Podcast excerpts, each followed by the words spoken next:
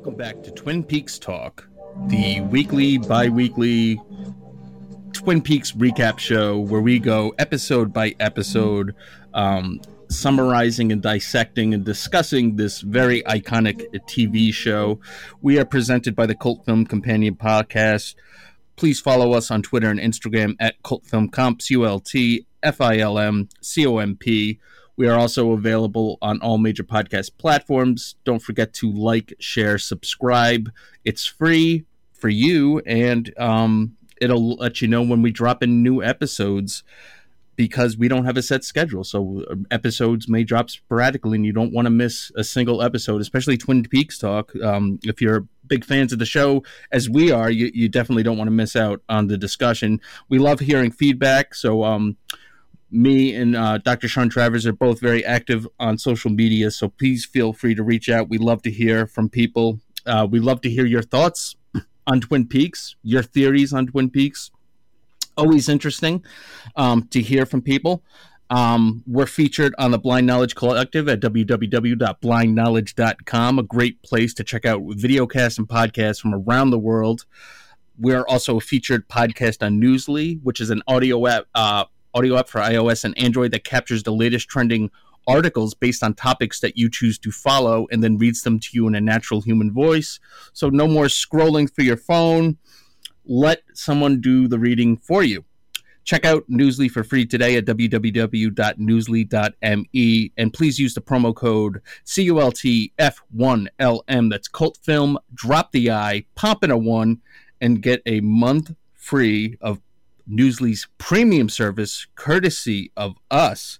Now, with all that out of the way, I would like to welcome back my um, esteemed co host for Twin Peaks Talk, Dr. Sean Travers, whose book, Trauma in American Popular, Popular Culture and Cult Text 1980 to 2020, is available everywhere on, on Amazon. And if you're interested, please go to her Twitter page and look at the Twin Peak the twin pinned tweet. It's tough. It's a tough when you're talking about Twin Peaks with a pinned tweet, but she, her pinned tweet is where uh, all the information about her book. So please do her a favor and check it out and uh, show her some support. Uh, Dr. Travers, welcome back to Twin Peaks Talk. Always a pleasure to talk with you. How are you doing today on this? Um, this national it's a it's a national holiday for you. We don't have it here, but uh, this is St. Patty's Day, St. Patrick's Day. Uh, yeah, we, we get the day off work and school, so that's always nice. Yeah, and, and, and, and, any excuse to put on something green, right? And um, and chow down on some good uh, Irish cooking. So we are talking now. We have reached officially episode five although this is the sixth episode in season one. But that's just the way Twin Peaks. We we wouldn't have it any other way. So this episode is um didn't have a title, but what the, the title that it goes by now is Cooper's Dreams. Dreams plural. And to uh, start out the episode, what I'm going to do is I'm just going to read uh, Margaret Lanterman, the Log Lady's little intro here for the episode because um, depending on how you're viewing Twin Peaks or reviewing Twin Peaks, you may or may not get the, the Log Lady intro. So, um, and uh, considering that she actually plays a, a, a, rather large role in this particular episode, it, it's it's apropos. So, um, this these are the uh, the words that we are greeted with for this particular episode. I play my part on life's stage. I tell what I can to form the perfect answer. But that answer cannot come before all are ready to hear. So I tell what I can to form the perfect answer. Sometimes my anger at the fire is evident. Sometimes it is not anger really. It may appear as such, but could it be a clue? The fire I speak of is not a kind fire. Interesting. Um, considering there's there's a lot of talk about fire and smoke and owls in this particular episode. Um, so we are nearing the uh, the tail end of season one. This episode is credited with to uh, co-creator Mark Frost, uh, which is his first solo writing credit. I believe he co-wrote the first two episodes with David Lynch, but this is his first solo credit, and it is directed by Leslie Linka Glader. Glader, Glader, Glader, uh, whatever her name is. I apologize for mispronouncing it. Um, this would be her first uh, episode that she directed, but she would later go on to direct several episodes in season two and would go on to direct for Homeland and Mad Men, I believe. So either Mad Men or Breaking Bad, one of the two. I think it's Mad Men.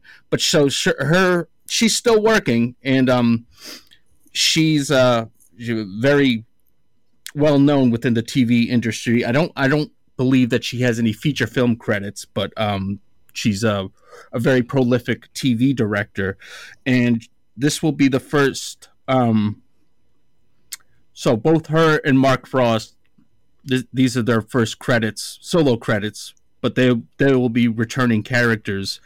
Um, before we get into Cooper's dreams here, uh, just preliminary thoughts. What were your general thoughts, reactions to this particular episode?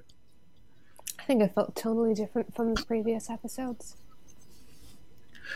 I I agree. Um, I think I told you before we started recording that it was, it's kind of a sleeper episode. At first, uh, you know, I watched it last week and then I rewatched it again this week. And upon rewatch, I really, really liked it um, because there's so many little subtle nuances and little things that I didn't really notice here and there. That I'll, I'll I made a little list of things that I noticed uh, that I didn't notice first time around.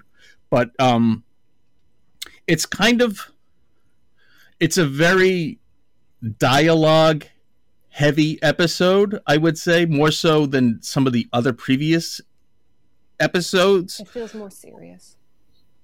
It does, and I think that's on purpose. I think that uh, Mark Frost kind of knew that you know that, that this this season was starting to wrap up, and there had been some downright goofy moments mm-hmm. uh, th- uh, previously, and I think that the the tone of this episode really kind of um, is it's really set by the last line of th- this the log lady's intro the fire i speak of is not a kind fire um, and but not to say that there isn't humor mm-hmm. in this episode uh, yeah, I mean, the first scene of this episode is is is poor Agent Cooper waking up with um, I think they're ice, Icelandic investors who are doing some sort of Icelandic chant or singing. Uh, and you know he, he he leaves a message for Diane to, to send him some earplugs, and yeah, he said he's tired and a little on edge. That that seems to be a, a famous line. People use it in gifs a lot and memes. I was just gonna say that um, it, it's it's almost a common thing, like like it, this for an episode to open with Cooper coming down for his first morning cup of coffee at the you know at the at the at the lodge, the dining room, and uh, he bluntly tell you know Audrey asks her how he, how he's doing, and that's exactly what he says. You know, he describes and, him as a large group of insane men staying on his floor. That's pretty great. it is. Um, but again, like we don't see that kind of side from Cooper that often. He seems to be in a good mood. Yeah, you know, even though he's you know he's involved in this horrible murder investigation, he always seems to have this lighthearted kind of thing. But it just goes. I'm sorry. This is what gets him. It, it's not the murders. It's not like the familial abuse. It's it's the singing. But I think that kind of speaks to a good police officer, yeah. a good investigator, a good FBI agent. I think that they they know that they, they can emotionally disconnect themselves from an investigation because you know he's not investigating the murder, you know, the murder of anyone that he was particularly close to. Mm-hmm. But but you know, he's human just like everybody else, and the man needs uh, you know a solid eight hours of sleep, and he he's woken up at I think three in the morning by Socio, and it, but instead of like kind of taking it out on everyone else, he just blunt you know he just bluntly tells you know I'm a little on edge you know today, and um Audrey, of course, is continuing her flirtation with with him, and you know she wants to help with the investigation, and and he says, "Well, shouldn't you be in school?" And then he asks her. I mean, this is the cl- I think the closest. Well, I shouldn't say that because of the the ending scene of this episode, but it it. I mean, I think this is the this is at the, up until this point. This is the closest we get to Cooper almost kind of reciprocating by asking her how old she is um because you know yeah it, it's, age, it's age things I, am trying to imagine that on tv right now and i don't think it would go down well no, you know none of this what none of this show would be on tv right now um some of the language wouldn't be seen and certainly of all things, it, I mean, it doesn't. It seems kind of incidental, you know. I, am sitting here watching it, but um, I, I would say a, a, good half the characters of this show smoke cigarettes. Yeah, that's true. There's a shot of Josie smoking, and it's very film noir. But we wouldn't jo- see that now. No, no, no, no, no, no. That's a big no-no. Um, now, uh, I know I probably have mentioned this before, and if not, I haven't. But it actually came really, really came to mind because Josie's got this um this cigarette holder, which mm-hmm. I always think is a, like a Hunter S. Thompson cigarette holder, or the classic Batman villain, the Penguin, has that ci- that cigarette holder. And if you watch the old '60s Batman Goofy, you know, TV show, you know, the Penguin always had a cigarette and a cigarette holder, it's and you know, just isn't it? Kind of like um beards in kid shows. You know, if like um, a guy has a beard in a kid show, they're usually the villain. And it's the same with cigarettes because you see it in 101 Dalmatians, Cruella de Vil smokes. Yes, but the times are changing, and mm-hmm. you wouldn't see. I haven't seen the live action um, 101 Dalmatians, nor have I seen the um, the prequel. But I'm guess I'm guessing that she probably doesn't smoke because I know for a fact that when they did um, the most recent Batman movie with the Penguin, they um, they put the kibosh on the cigarette, and that's a PG thirteen movie, you know, meant for adults. But that's just kind of the way times have changed. Where you know, uh, oh, I should mention that this episode first aired on May tenth, nineteen ninety. So, you know, back in the early nineties. Um, you know, it was more acceptable to have people smoke. But again, I mean, we've got I, of all the things in the TV, you know, this the show we're, we're dealing with um, brothel, prostitution, drug abuse, all these things. They, they would be okay for like a cable program, but kind of shocking to imagine this this airing on ABC today, where everyone you know is trying to be very kid and family orientated. Um, yeah, you make a very good on HBO. But um, I'm sorry. I could see this on HBO, but not ABC. No, no, and I, I, I, I think that yes, the way that the people smoke, especially the women, it is very film noirish kind of thing. It's mm-hmm. they're almost always, you know, to the side. They're at an angle, and it's um like a frustrated kind of um kind of thing that we see. We see um, Mädchen Amick smoke. I, mm-hmm. I, keep forgetting what her character's name is. Oh, Shelley? Shelley yeah. yeah. Yeah, and, and she's not an evil character either. No. Um, although she does, I mean, she is a victim of circumstance, and she does. We, we will have to find out. She does shoot Leo at the end of this episode, but um, we got a little ways to go I before we get. The viewer was cheering in that scene. Yeah, yeah, I know. It, it, Leo is not a sympathetic character so in in, in this every way. No, and and and um, but we get um, a lot of talk. I it, and I noticed this. There's a lot of talk of food in this particular episode. Um, it starts with a big leg of lamb. Yeah, that's that's weird. Which is yeah, it's just it's just bizarre because it's not. He's not even keeping it in any sort of cooler. He's like walking around with it in a duffel bag, and I gotta yeah, think, log lady with the log. It's just just something to hold on to. Uh, yeah, it's almost like I need something to do with my hands. Emotional support, lamb leg or something. I like that. Um, but there's also talk of um, you know, there's sugar cookies later, and there's mm-hmm. tea, there's coffee, there's donuts, and then th- there's something. Before I forget, I did want to mention this because this is one of the things that I absolutely hate th- when they do it in TV shows and movies, and I'm thinking that they did this on purpose. Is that in this particular scene we have um, Maddie meeting up with um, we're kind of jumping all over the pl- place plot wise, but the, you know this show's all over the place.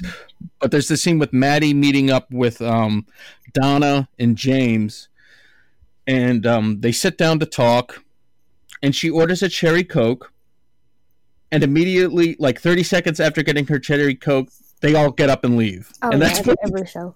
They have to do that on purpose. They should her ordering it with. It's usually just there. It's usually a breakfast it's usually it, like it's usually there and I, I, I gotta i gotta think that it was on purpose that they they're kind of poking fun at those those kind of tropes where yeah we're gonna sit down at the diner we're meeting to talk and um you know i'm surprised you didn't order something to eat and then like but they just get up to leave and we'll get into their conversation later on but i that was one of the things i noticed upon the rewatch i was like oh i hate when people do that mm-hmm. like they'll they order something and then they're like, uh, never mind, conversation's over. I'm not gonna even touch this. But um, so we get um, Benjamin Horne and Jerry, and Jerry is what one of my favorite kind of um. He, he's not in a lot of the show, but when he shows up, he always makes me kind of like I don't want to say giggle, because that's not true, but it just makes me smile. And that's David Patrick Kelly, I believe, is the actor's name. Um, and he plays, you know, uh, Benjamin Horne's brother Jerry, and they're talking about the uh, Ghostwood Development Project, and they're hoping to get the um, Icelandic inve- investors that had so rudely waken up Agent Cooper earlier, in hopes to um, um, invest with them and uh, they they suggest they have this little thing where they put one hand over the eye as if they needed a secret code. It's only the two of them. I don't know why they're doing like their secret code one-eyed jacks thing when there's nobody else there but i don't know. Maybe it's a thing brothers do. I have brothers and we've never done that but i'm gonna be all of this is, is completely new to me nothing new to you. well, I'll just go on a limb and say that I got to speak for most uh, brothers that are trying to deceive Icelandic investors that you know, we generally don't use um, brothels as a way of enticing people. But well, that's good. Each, yeah. um, and then we get to um, Jacques' apartment, and Jacques, of course, is the um, bartender at the Roadhouse, I believe. Yep. We don't see him very much. No, we don't. Um, he's talked about a lot, but we never really see him. I actually think we see him most in Fire Walk with Me, if I'm not mistaken. Mm-hmm. Yeah. And so they're investigating Jacques' apartment, and there's some very um, interesting dialogue, just some witty dialogue between Agent Cooper and and Andy. Yeah, they're and, kind of uh, like helping Cooper uh, investigate because um, Andy holds Cooper's coffee, and then Harry lifts him up, and he's kind of ordering him around like a teacher again. He is, but he does it so nicely. yeah, it's not in a mean way.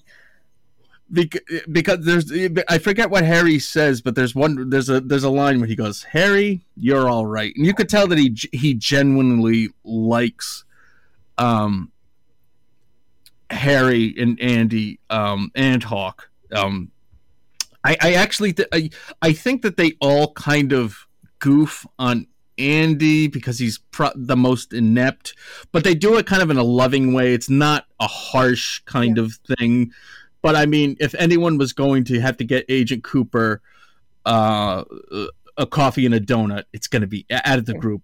It's going to be Andy. Let's just be serious. And um, that well, that does remind me. Have you ever seen the movie The Boondock Saints? No, I haven't.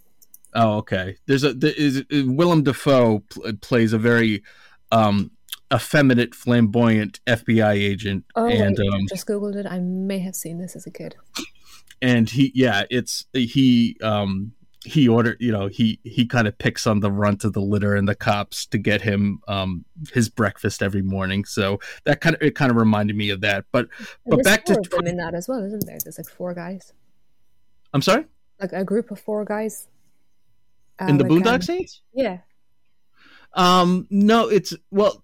There's there's two brothers and their father. Mm-hmm. Um, who play like uh, vigilantes in, in, in Boston, and um, the first movie's really good. The second movie kind of dropped the ball, um, and the director's got a kind of a sordid past. So if anyone's interested, um, yeah, look up what that guy is. Apparently, he's one of those people that um, fame instant like instantly went to his head, and uh, he you know,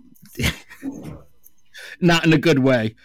Uh, so we're at Jacques' apartment, yeah, and and um, Harry gives Cooper a boost, and he finds a, a copy of F- Flesh World. This this uh, it is. It's really uh, again another thing that's kind of they should have called shocking. it or something.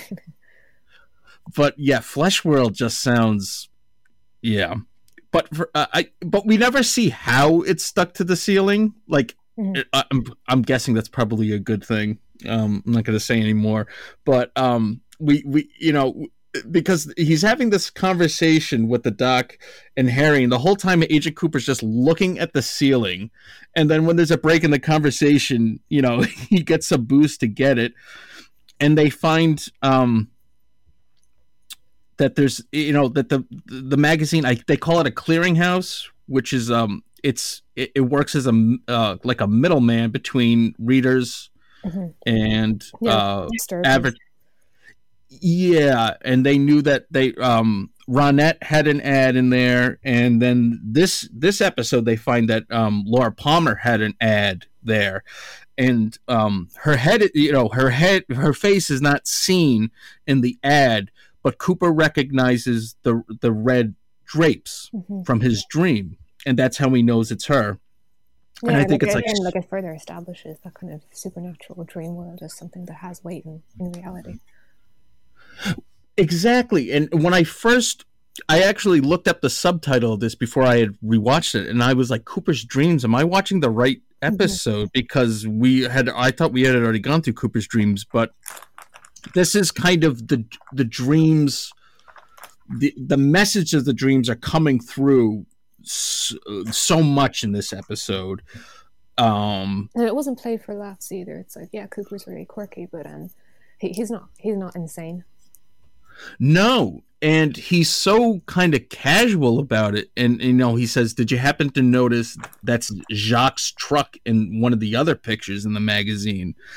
Uh, not Jacques, uh, Leo's truck. They said, "Oh, that's one of Leo's truck there," and we also find out that the blood on the tight uh, the blood on the shirt is not Laura Palmer's. So the doctor finds out that um, it's AB positive, I believe, that is the blood type, and that could be Jacques' blood.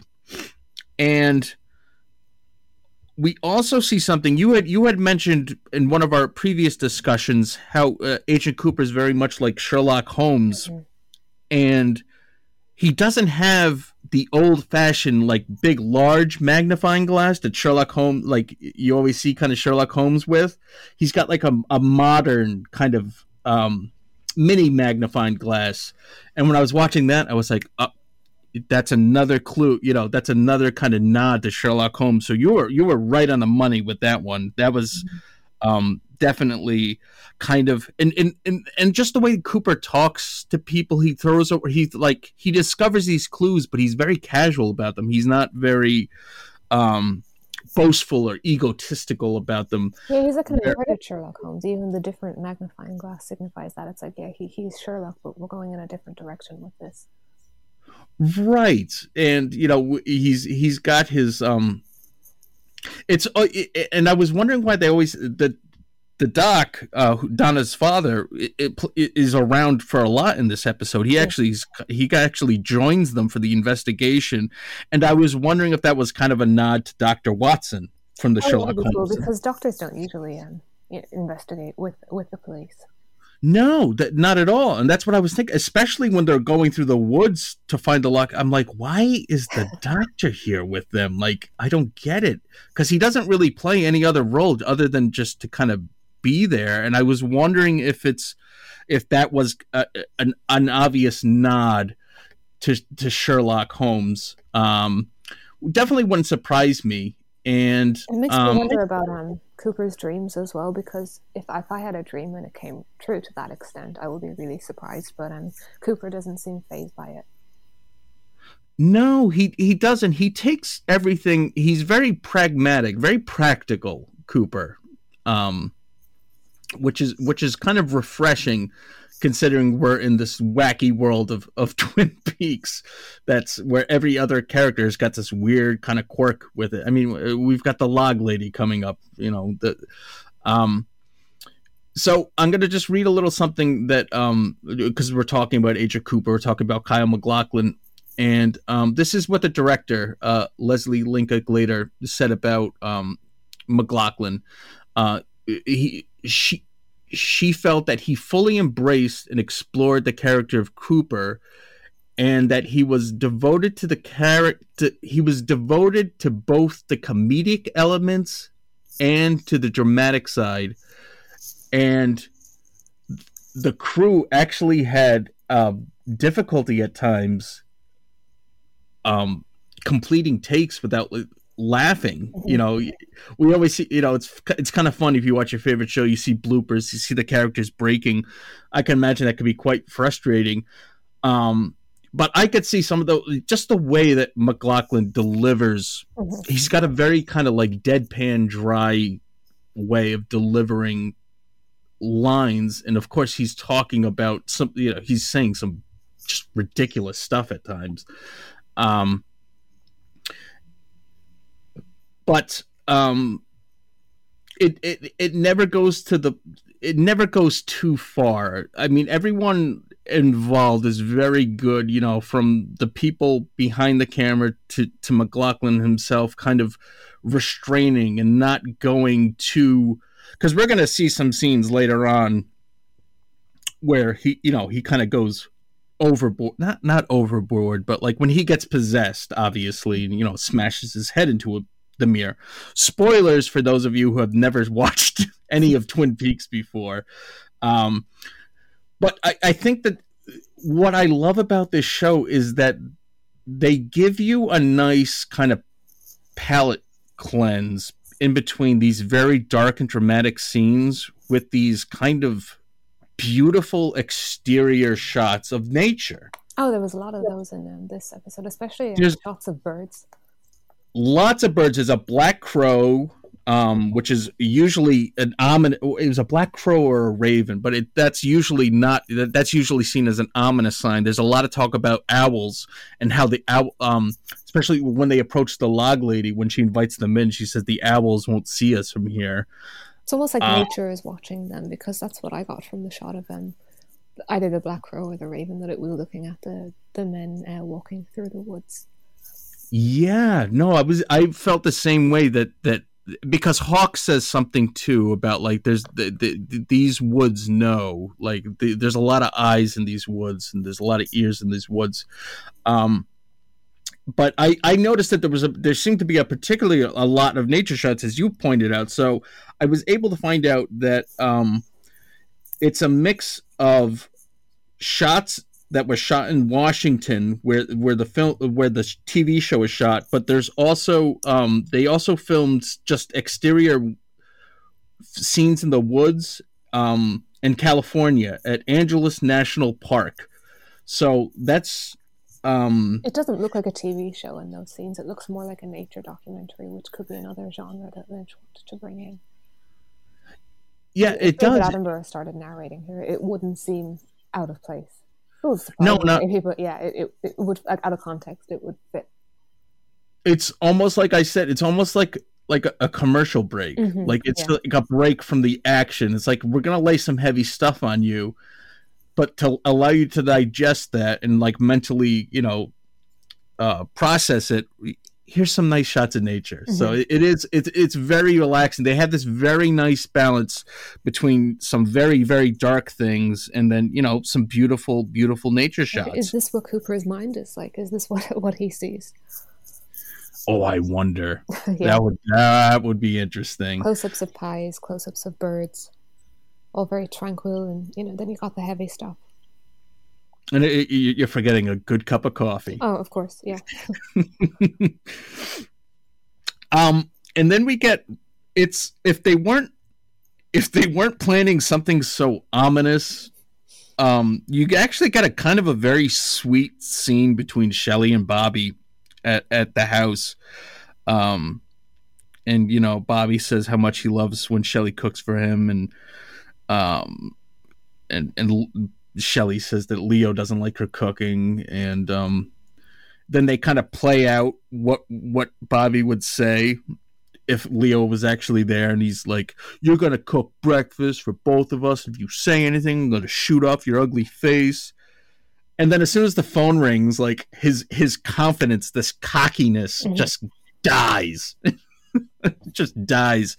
Um, but this is when the gun gets played into hand, and um, I forgot that Bobby until the very end, the last scene, um, because Shelley shoots Leo at the end of this episode. Um, Bobby leaves the gun with with Shelley, and and then um, uh, what was it? Andy shows up at the house because they're looking for Leo, obviously because of the uh, the bloody shirt, and they want to know what's going on. And his truck showing up in Flesh World of all places, um, and she lies to him. Uh, well, she she tells Andy that she goes, "Oh, why? What's going on? Oh, I just well, yeah, Leo's not here, but I remember him talking to someone named Jacques, and um, it's it's quite obvious what the you know what their plan is uh, to kind of get Leo out of the way so they could be together. But like I said, if it wasn't, it's kind of a they have really good chemistry together. These two. Um, It's a Actors. cool contrast with the doctor material. I'm sorry. It's a cool contrast with the darker uh, material that they're working. Right, because they're joking around, they're playing with a gun. Also, the way that they they both hold the gun and they pass the gun back and forth, um, I can't help but notice that. Um, and I, I'm not the first person to make a note of this, but very often people say gun. A gun is a very phallic symbol. Um, and you, you kind of can't help but notice that um and that gets talked about a lot too you know and the jokes are you know you know insecure men um you know need a big gun to you know to f- feel strong about themselves but it's it's they have a nice dynamic even though they're two kind of dubious people Shelley not so much Mhm. Bobby's kind of a jerk uh the same I can't say for Donna and James oh my god the scene at the gazebo i Oh, wanted yeah. that gun myself what what is up That with was all, this this scene was terrible it was It, awful ha- it has to be parody. It, yeah, it's, it's bad. it it has to be because James' traumatic past reveal. I mean, that that's very hackneyed. it is he dumps like his entire past on her in like In less minute. than two minutes he's like uh, that father i said was dead he's not dead he's a musician that ran away my mom she's actually like a, a promiscuous like she's a she's an alcoholic that will just shack up with random men in random hotel rooms and he doesn't it- it- isn't phased by any of this. no she's she's kind of and again i feel bad because like i, I just don't like james like i I don't don't think anyone does. And even Laura, I remember, didn't Laura at one point say James is very sweet, but he's boring? Yeah. Like he's not. He doesn't And do it's anything. also- that's the point. He doesn't do anything. but again, he's. And you think of like the bad boy on the motorcycle, like a James Dean type. Yeah. That's not James. He's like. There's definitely Like- a mockery of that, that kind of stock character. I, I think he is, and um, you know, he's gonna he's gonna be with us throughout the rest of the se- series. Unfortunately, I'm not looking forward to to James's subplots in season two. Pretty Um, accurate uh, depiction of like a, a guy in school. You know, just just says nothing sort of stands there. The the too cool for school kind of guy Yeah. who just like has that that look, that glare. They're just very popular, but you've no idea why because they don't really say anything and they're not fun. Yeah, it and and then uh, it's one of those things like you, you want to kind of know, but then when you find out, you're like, oh, that's boring. That's not at all what I thought. Uh, so you know uh, that scene in the gazebo, just like. I, I I don't know like I think it was the way he like delivered he delivers everything with so little emotion and I I hope to God that's the way he was directed Yeah. because because I, I remember in in in season three he su- he suffers some sort of traumatic head injury and he's not the same person. He's Um, more conscious in the return. Yeah, eh, here he's just he's still hung up on Laura, but he's in love with um he's falling in love with Donna. And um, Maddie as well. There's like a lot, and- a lot of people involved in this. Yeah, we're gonna get to their um. Actually, it's not a duet because there's three of them. What is that? It's really embarrassing. It is. Oh, It's also, um, that, that scene being set in a gazebo is really weird. Yeah, I mean, who like like for a secret rendezvous, the gazebo? I I, I kind of think that the the whole thing is just kind of like like you said, it's a parody of these kinds of things. Yeah, you see Um, gazebo like dramatic scenes at, in like wedding scenes in movies. You don't really see it like as randomly going into the local gazebo. Is that even a thing? I don't, I don't think it is. or I'm trying to think. I I I saw a movie, and it was two characters, and they were you know it's a it was a romantic scene, but they they both they get caught in a uh, um in a rainstorm. Oh yeah, and they seek cover in a gazebo and it's very kind of you know it's sweet and romantic because you know when you're out in the open and then it starts you know the heavens opened up and starts pouring rain there's no one around it is kind of romantic just you know I think they really there glamorize rain in, in movies. Uh, I don't know. right yeah um Not that great. no it's not it's not, you end up all wet and kind of gross and yeah.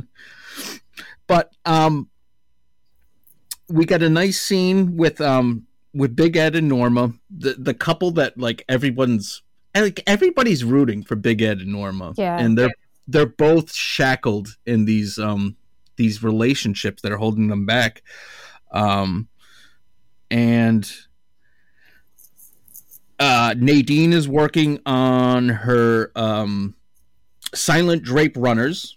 Um but th- then Big Ed tells Norma that that she's not well, and How, how um, soon are they realizing this now? I don't know. I wonder if that's one of those things that like he kind of just like. I think that he realized that the opportunity for him and Norma to like be a thing, to be together, like the reality kind of came crashing in on him, and he's like, "Oh, I'm actually married to a very mentally unstable woman." Mhm. um, who I uh, and who I cost. Um, he, was the the he cost her that the missing eye. Um, and then we get um, Hank, who had been um, released on parole and um, is, is going to be working at the Double R and then we get the introduction of is this the introduction of Emory Battis? I think this is the first time we see no is this the first time we see the manager of Horne's department store? I think so. Yeah. I think so. Uh, and Audrey uh, Audrey wanting to help out in the investigation wants to work at the perfume counter because that's where Laura worked and that's where Ronette worked. Um, but um, Mr. Battis or Emory, as she she refers to him as. Says that she she should start out uh, wrapping gift wrapping packages. Yes, and, this guy knows uh, what's going on. There's just so well, many I, people involved in it. Right. And the last thing that he wants to do is get his, you know, get the boss's daughter involved in the dubious activities because, like, the perfume, the, the perfume counter as well as Flesh World are kind of these ways of, um, of these pe- of all these different people like hooking up when they you know when they want you. Find it you know you know one eyed jacks need some new girls you know the, the perfume counters where they go. And if you want to meet transvestite truckers because unfortunately we do see a very um who is that man in that picture? Do you know the the, the man that's wearing the blue slip? Um, yeah i was wondering who that was as well because um like who, who is that meant to be? I don't know because it's not jacques yeah because jacques a very large overweight man i'm not sure who that the man in the blue slip was um so we'll just refer to him as the man in the blue slip. Um, and I liked it when when uh, sheriff uh, the sheriff said, "Well, he's no Georgia Peach." Uh, but so yeah, we've got. Can't this, tell if that's problematic um, representation or not. If that's actually meant to be like a guy, or if it's meant to be like a trans woman, because Twin Peaks has quite quite decent representation of uh, trans women with the, the character later played by um Oh, who's that guy from uh, David David yeah. Duchovny? Yeah, it's a pretty it's a pretty nice representation. It is. It is. Um, she's very accepted, and um, it's it's not nasty. But I mean, anybody in the comments listening to this, feel free to correct if it, if it's not a good representation. Yeah, I'd be very curious to to see, and again, you know, hindsight being the way that it is. Um, you know, this is nineteen. it's not perfect. It's the same, similar with um, like racial diversity in Twin Peaks. There, there isn't much at all. No, but I gotta say though, he's not like we we briefly see the photograph, and he's not like made like they don't make fun of him or say like, "Oh my yeah. god, it's got it crossed." It's not. It's it, not. It, is, it could be like a. I think he is a drag queen. I think that. Is he though? Because I, I want to say that most drag queens don't have beards. That's my big mm-hmm. thing. um, and I, I I don't know. Maybe he's just maybe he just and likes the feel of wearing women's clothing. Then yeah, yeah, it could be like um, just like kind of an early depiction of maybe like gender fluidity, or or just even like just pushing kind of gender boundaries. Or just like if any show were to like explore pushing boundaries in any way, it would be Twin Peaks because it, explores a lot of issues that weren't talked about during the time. No, right, and I, and I'm thinking back to um like Ed Wood, who said, you know, who who was mi- mistakenly, uh, commonly mistakenly labeled as being gay, and he wasn't. He just simply, you know, he was very heteros. He was a very much heterosexual. He just happened to to to like wearing women's underwear. So, I mean, again, another issue that's being tackled by a, a mainstream show on yeah. a you know on on ABC. And it's, it's not like a, a, big deal. It's like it's just sort of it's just there. It's it's part of the part of the show, part of the show's world. Right. It, it's you know because if you're gonna if you're gonna pick out that individual to make fun of, why don't you pick out the the lady that talks to the log for gosh sakes you know like that kind of stuff. It's all it's a very for as warped and dark and evil as twin peaks can be it's also a very accepting place. Yeah that's nice. So it, it's a very odd juxtaposition though like um and again i i think that's just kind of what the show is about. It's you know you, you got to have the good with the bad, the dark with the light, all that kind of stuff, and it, it balances itself very, very nicely. It's depressing um, to think if it were released now, the kind of the, the rise of the, the right, you know, being so against diversity. It's it's just kind of depressing that things are going a little bit backwards. Oh, it's disgusting. Yeah. It's it's absolutely disgusting. Some of the things that I see that come up on my news feed, um, it, it, just absolutely awful. Uh, it, it, I I always go back to the the simplest thing to me when I when I think about it is I just go back to the Depeche Mode song "People Are People." That's it. Oh, nice. People are people. Um, but so in order to get a job at the perfume counter, though, um, Audrey, you know, threatens to what I think she says I'm gonna I'll rip my skirt into and scream like scream my lungs out. Yeah, that hasn't aged well at all. No. um, but you know, if for every step forward, you know, there's you know that's kind of just treading water. It's not. It's um. Although you could say that for all these, for all the evil that these men are involved with, including her father, um, the way that they uh, abuse and objectify women, um, it's almost like her only recourse is to use her own sexuality against them. So there's there's kind of that I can see, but like you said, it's not.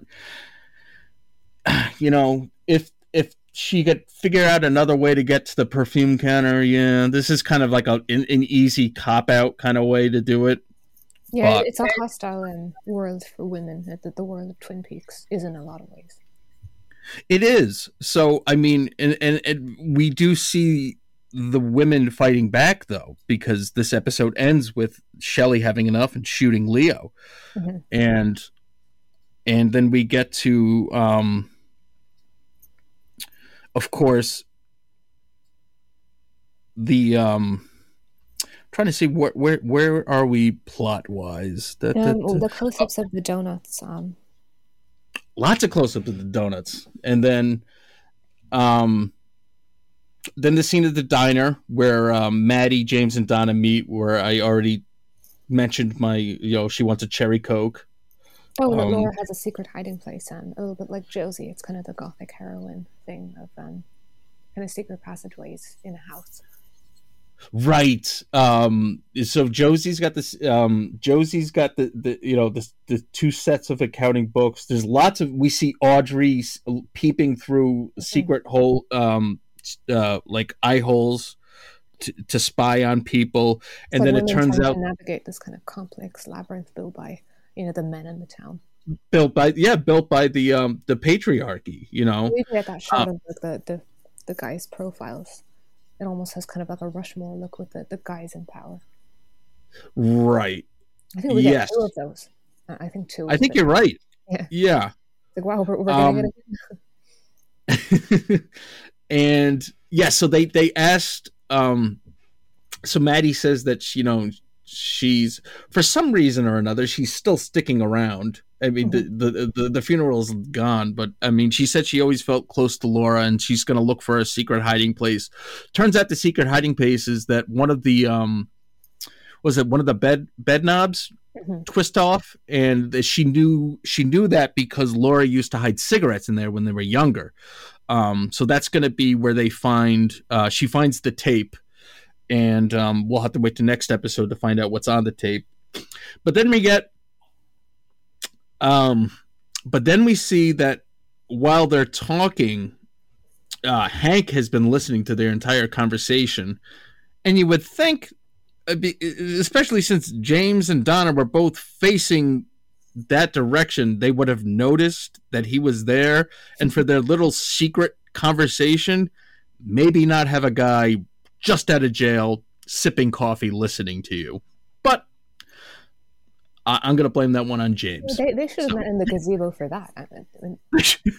really? And I, I think that, that that was only excuse so that we could see the um, uh, Norma and Sh- Shelley um, coming back from their day of beauty and having their um, their hair and makeup done, and I have to say they both they both look uh, very very good with these like a beehive, uh yeah, not a beehive.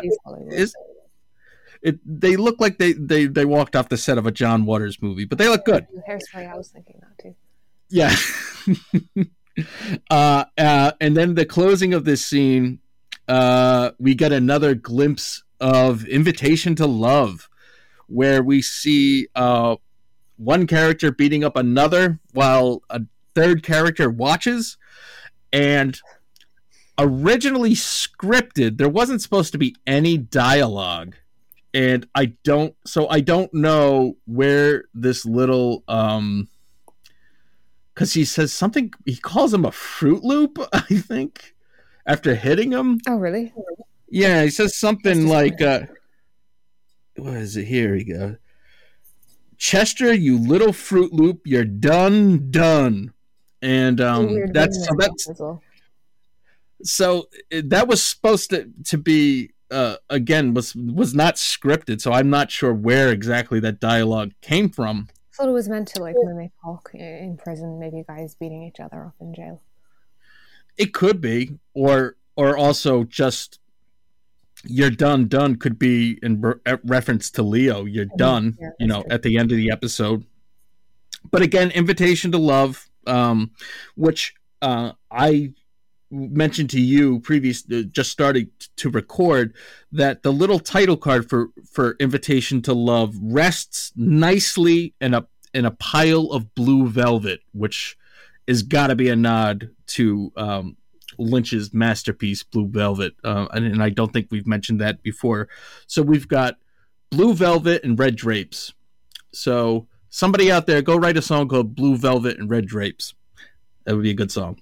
It would. Uh, ironically or coincidentally, this goes back to a previous little note. If you're thinking about writing a song called The Man in the Blue Slip, somebody already beat you to it. YouTube it. It does exist. There is a song called "The Man in the Blue Slip." It's very bizarre, um, but I do recommend it. No, Blue Rose anyway, um, then we get uh, the log lady. We we oh no! Before we get to the log lady, we get another scene of Doctor Jacoby being like the worst psychiatrist in the world. yeah, the most dysfunctional family ever is visiting. Right. It, he, well, if the Palmers visited, it would be worse. But maybe these are the second most dysfunctional. But as as as the son of a psychiatrist and as someone that's worked in the mental health field, uh, I have never once seen a psychiatrist while in session sitting with his feet up on the desk with his hands behind his head, and then kind of br- he almost browbeats Bobby, like like his line of in- questioning is harsh. It feels like an interrogation or kind of like a military approach you see in movies. Right? He was like a second away from waterboarding him. He's like, What happened after the first time you guys make love? Did you cry?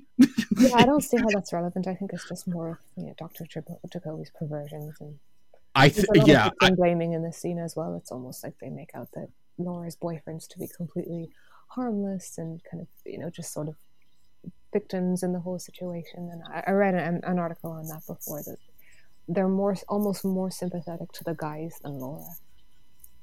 Yeah, I, and because we get that kind of um, overly sweet and dramatic music after it.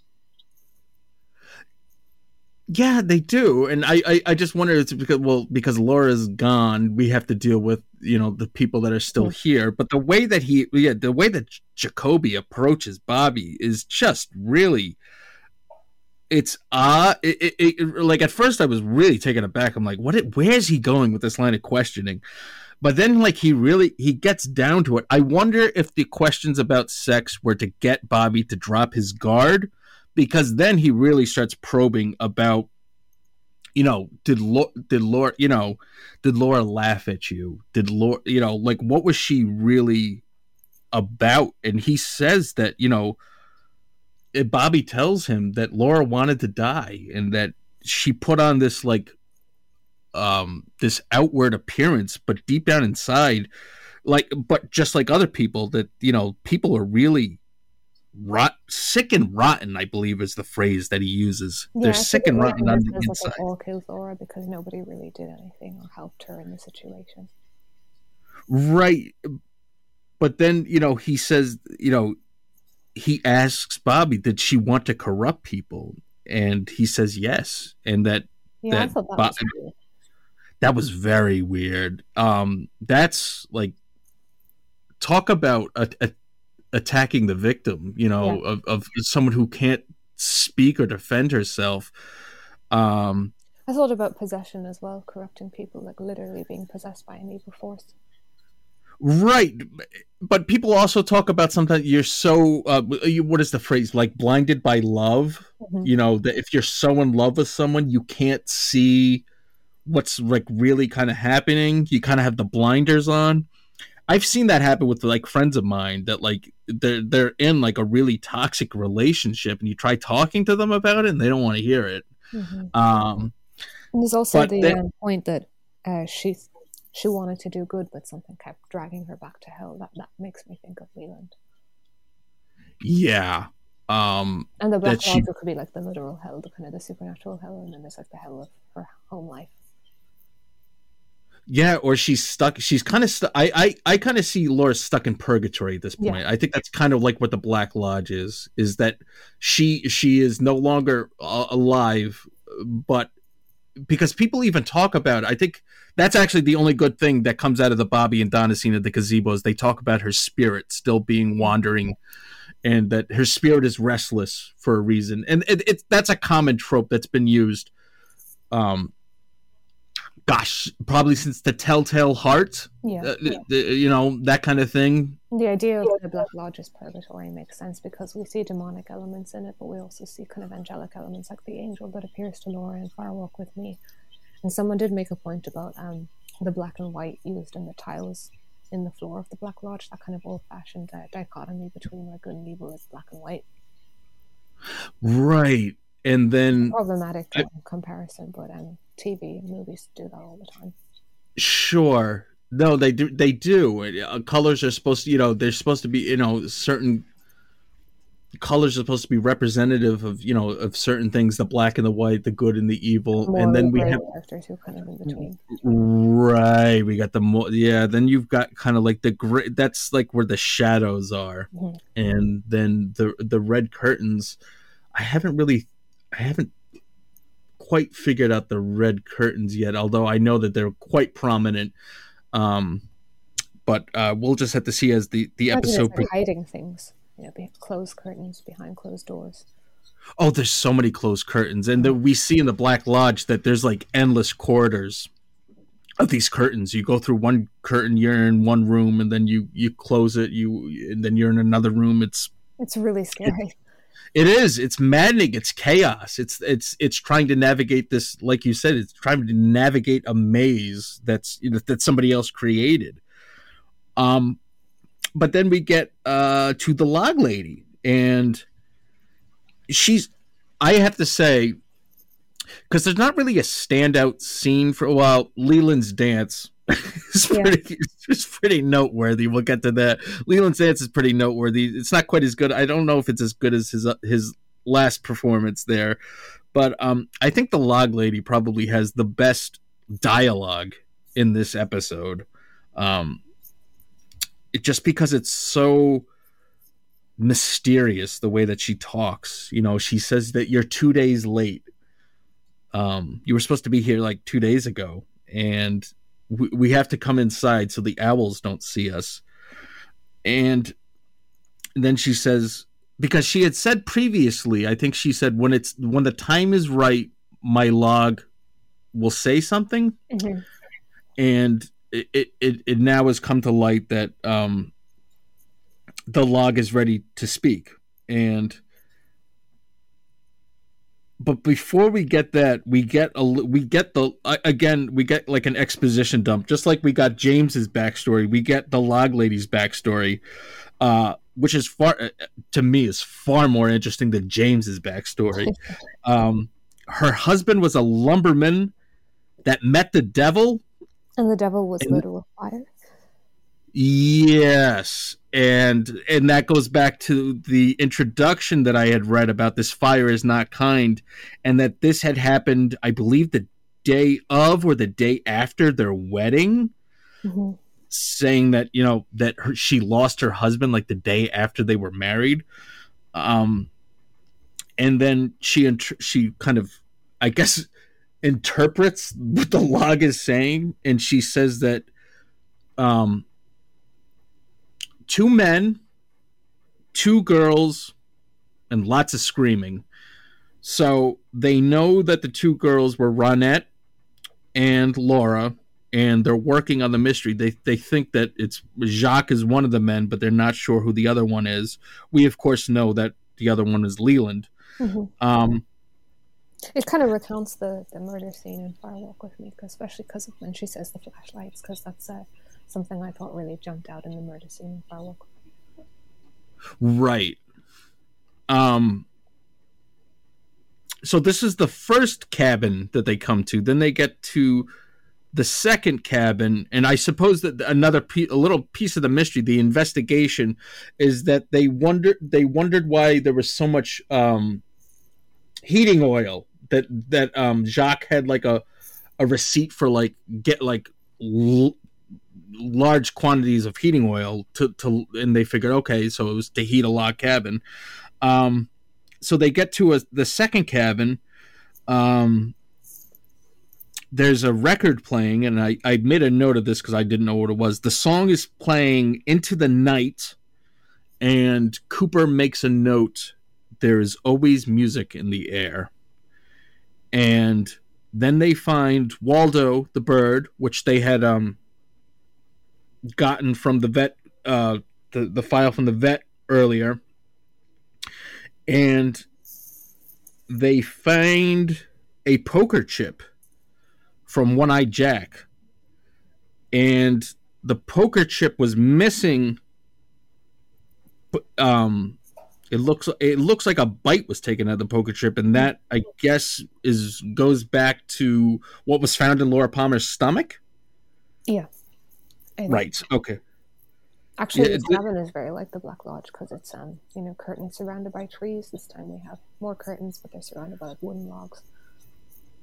Right, and it, it, there's there's just a lot of talk about the you know the nature and they talk about hawk makes no reference to like there's a lot of eyes and ears in the woods mm-hmm. um but i like that line from cooper there's always music in the air um which kind of just is i don't know if it's kind of like a meta reference to the fact that you know oh yeah every, that that that there's this show has a score mm-hmm. you know like that there's there is always music in the air because you know there's there's somebody out there that's composing and conducting music which would be mr angelo badalamenti um, rip um, then we get the um, episode starts wrapping up with the big gala from the iceberg men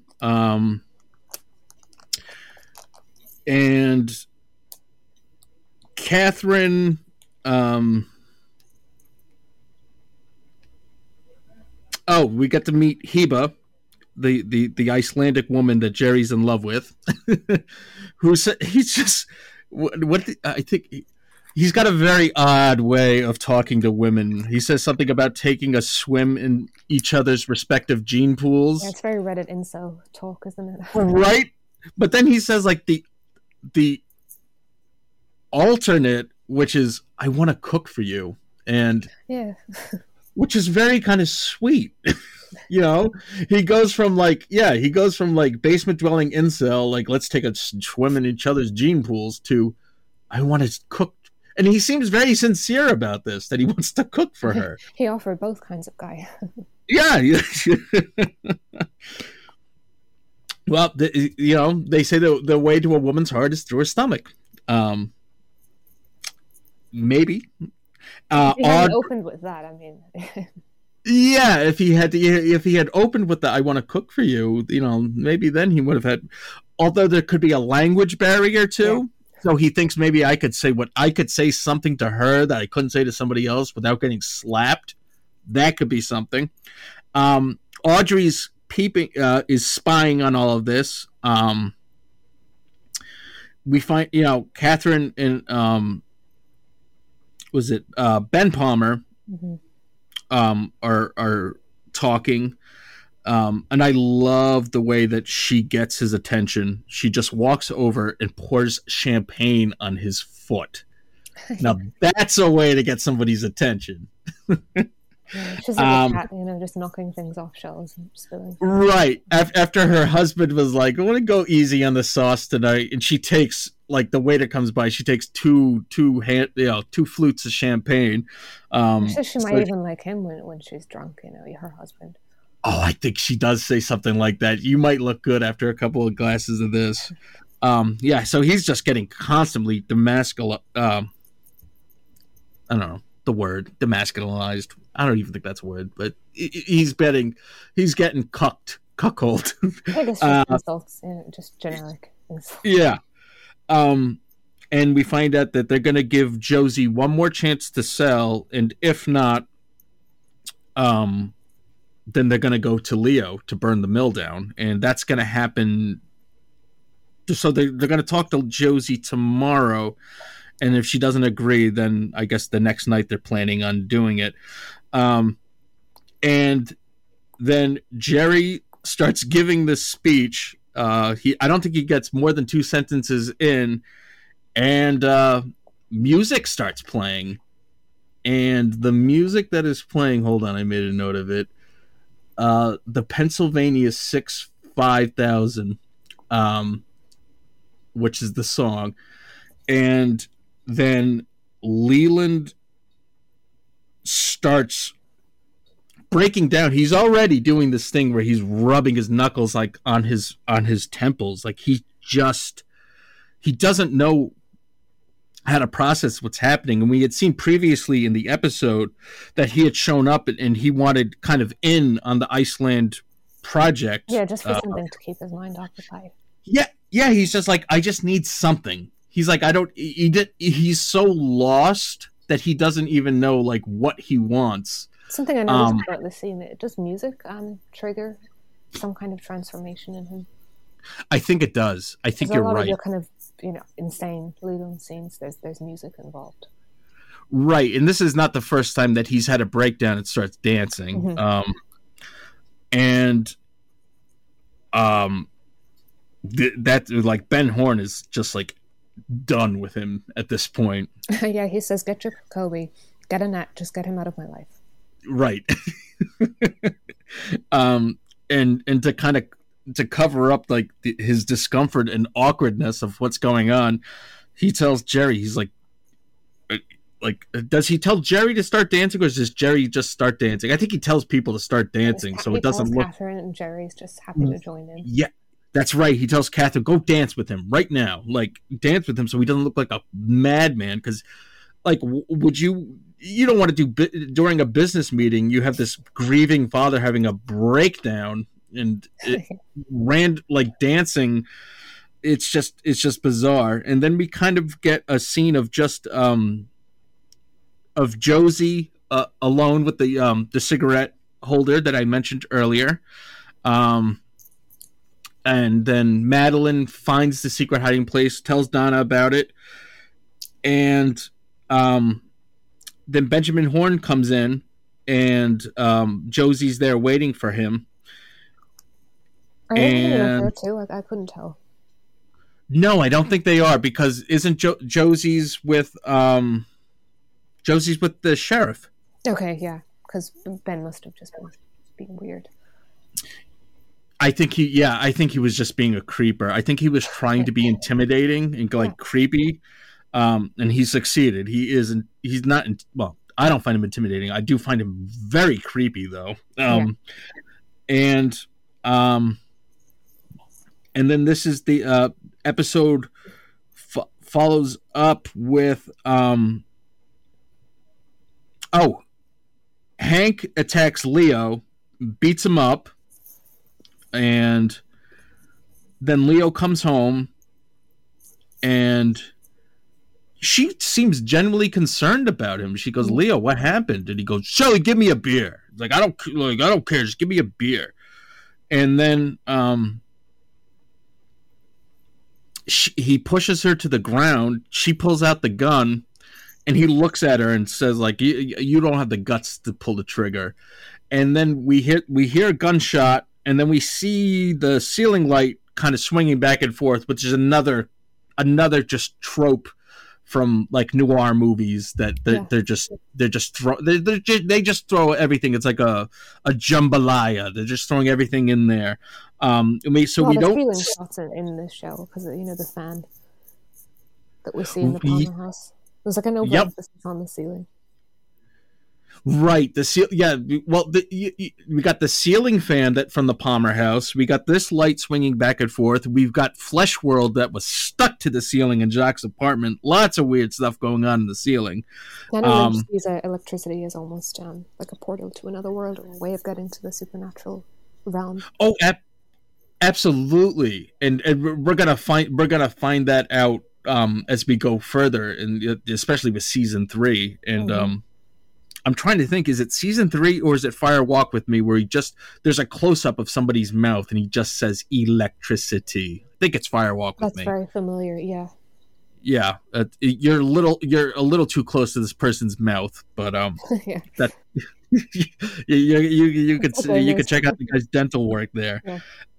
Um, and then we get so we don't know exactly what happened with Leo. We just know that, that there a shot was fired, and then um, this episode wraps up on a very interesting. I mean, it could have ended there as a cliffhanger, but we get good, kind yeah. of, we get kind of a double cliffhanger here because um yeah leo has been we think has been shot someone has been shot or at least a gun has been fired and then cooper comes down um is coming back to his room after a long day of investigation and um notices his door is open pulls out his gun opens his door and there is a naked audrey in his bed crying Yeah, the ick factor just went up again.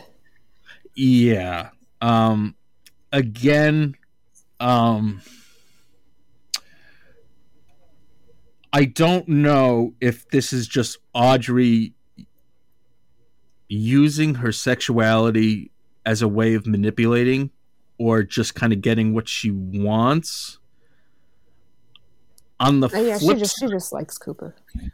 she does and I, I think that she's just so kind of kind of like traumatized about the events of what's happening. I mean each day something like her father's cheating on her wife her brother is who we haven't seen in a while um, has some you know disabilities she's got this um, unrequ- unrequited uh, crush on agent cooper so we, we're gonna have to wait to see what the next uh, episode has to bring to it. But uh, very interesting notes here about um, from the director about this particular episode that um,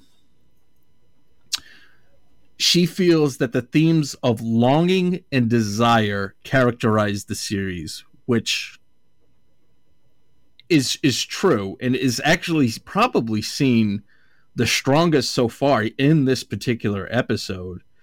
We because there's so many different relationships being kind of like different people dealing with these different relationships uh, bobby and um, donna big ed and um,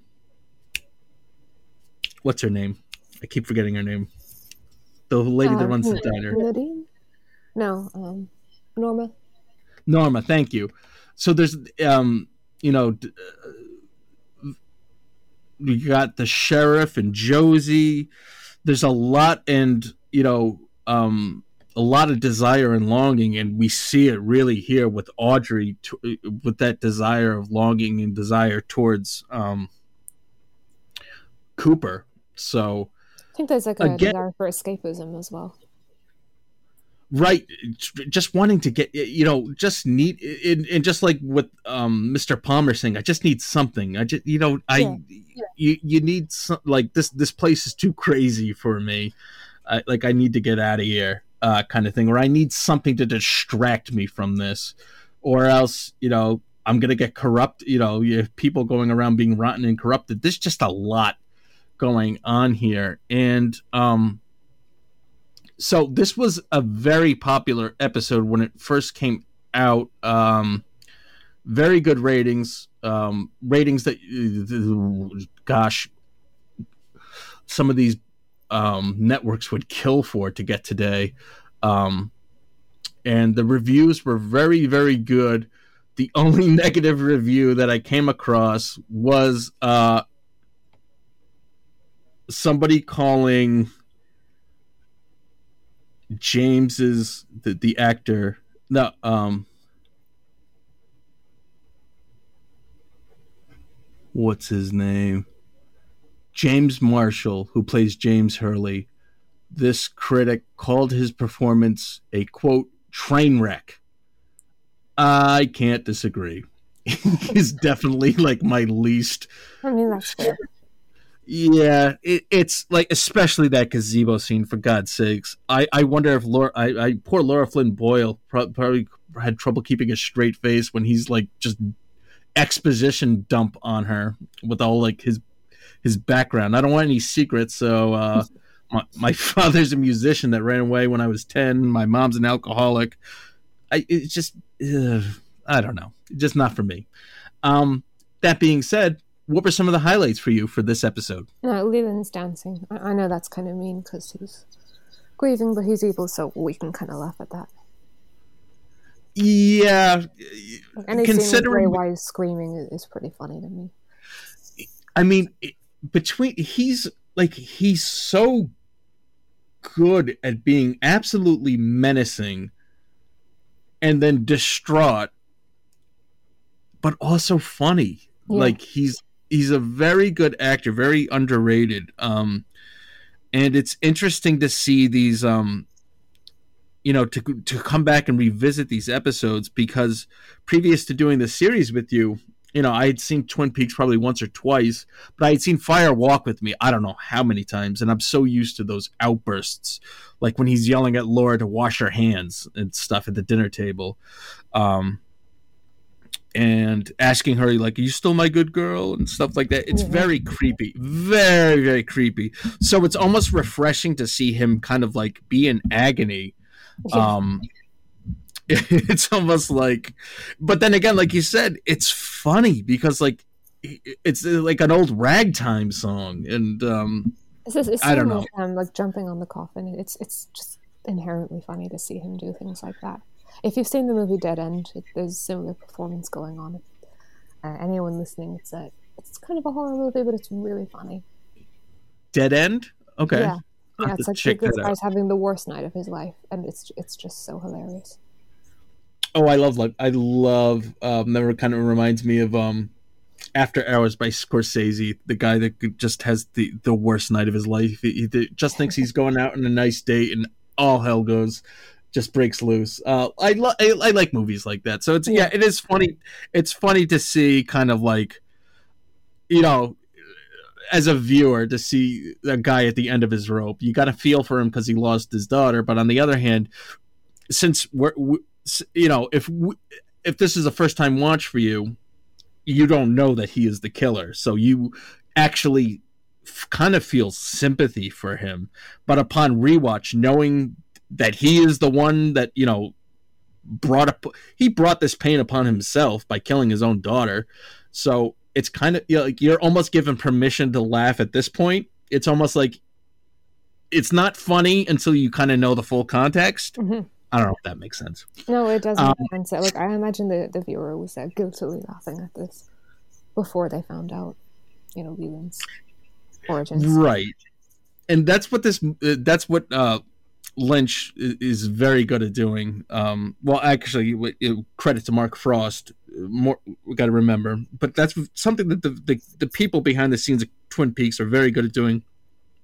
Is giving you permission to laugh at these mm-hmm. absurd situations, um, because it's not just it's not just they're not hitting you over the head with intensity over and over again. You get these breaks. You need that break in tension um, and then you get a double cliffhanger here. So um, again, kind of a sleeper episode. It's kind of a necessary episode, but it doesn't have that kind of standout moment of jumping on the coffin, or it doesn't have anything really kind of iconic. Although it does, it does have that um, "I'm a little on edge" quote. I have seen that that meme, that gif, that GIF, GIF, whatever you want to call it, uh, been used quite often. So, um, another solid episode. So, um, any final thoughts? We've, I think we've we've done a good job for this particular episode of Cooper's Dreams.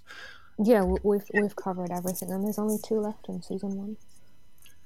Yeah, that's right. So this is so technically this is episode five. Well, I don't know. Actually, technically, it's episode six. It's the sixth oh, episode. In my head canon. Yeah, but it's known as episode five. So we've and there's eight episodes, um, in the first season. So we only got two episodes left.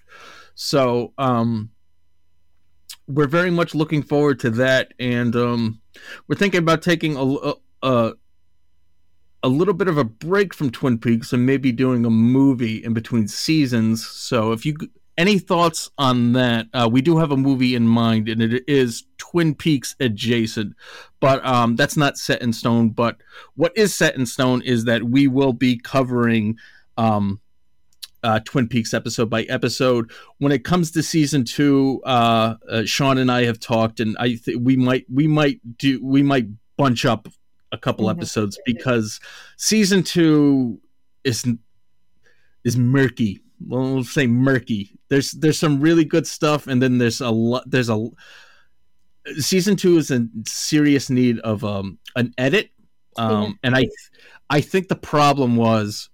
Uh, and, and, I'm speculating, but I'm I'm guessing that I'm probably right about this. Is that you get season one, which is a nice tight eight episodes, and then I think I don't even know how many ep- episodes are in season two. I think it's like the, the standard twenty-two, and it just doesn't suit Twin Peaks at all. It it doesn't. Like and the then return, it, it suits the return because it's more of like a long movie with a lot of abstract scenes. But um, yeah, this kind of standard TV uh, formula um, or structure doesn't suit Twin Peaks season two. No, it doesn't. I and I also think it suffers from too many cooks in the kitchen. Um, Oh yeah, definitely. That's well because and that's just by necessity because if you're more so that's more if they're doing 22 episodes that's more than doubling their original run. So and you've got um we'll get into that when we get to season 2. I think we've uh well we'll talk about that but um we do appreciate any and all feedback. Um we thank you so much for joining us on this wonderful journey back to the northwest uh with Twin Peaks. Um if you're listening to us today uh, it is St. Patrick's Day, so happy St. Patrick's Day um, from us here at Twin Peaks Talk. And um, again, another special thank you for CJ's Spooky World. Um, her Twitter is in the episode description. Thank you so much for another killer, amazing artwork of uh, of course the log lady which goes perfectly with this episode so this is chris from the cult film companion podcast saying uh, we will talk to you again real soon.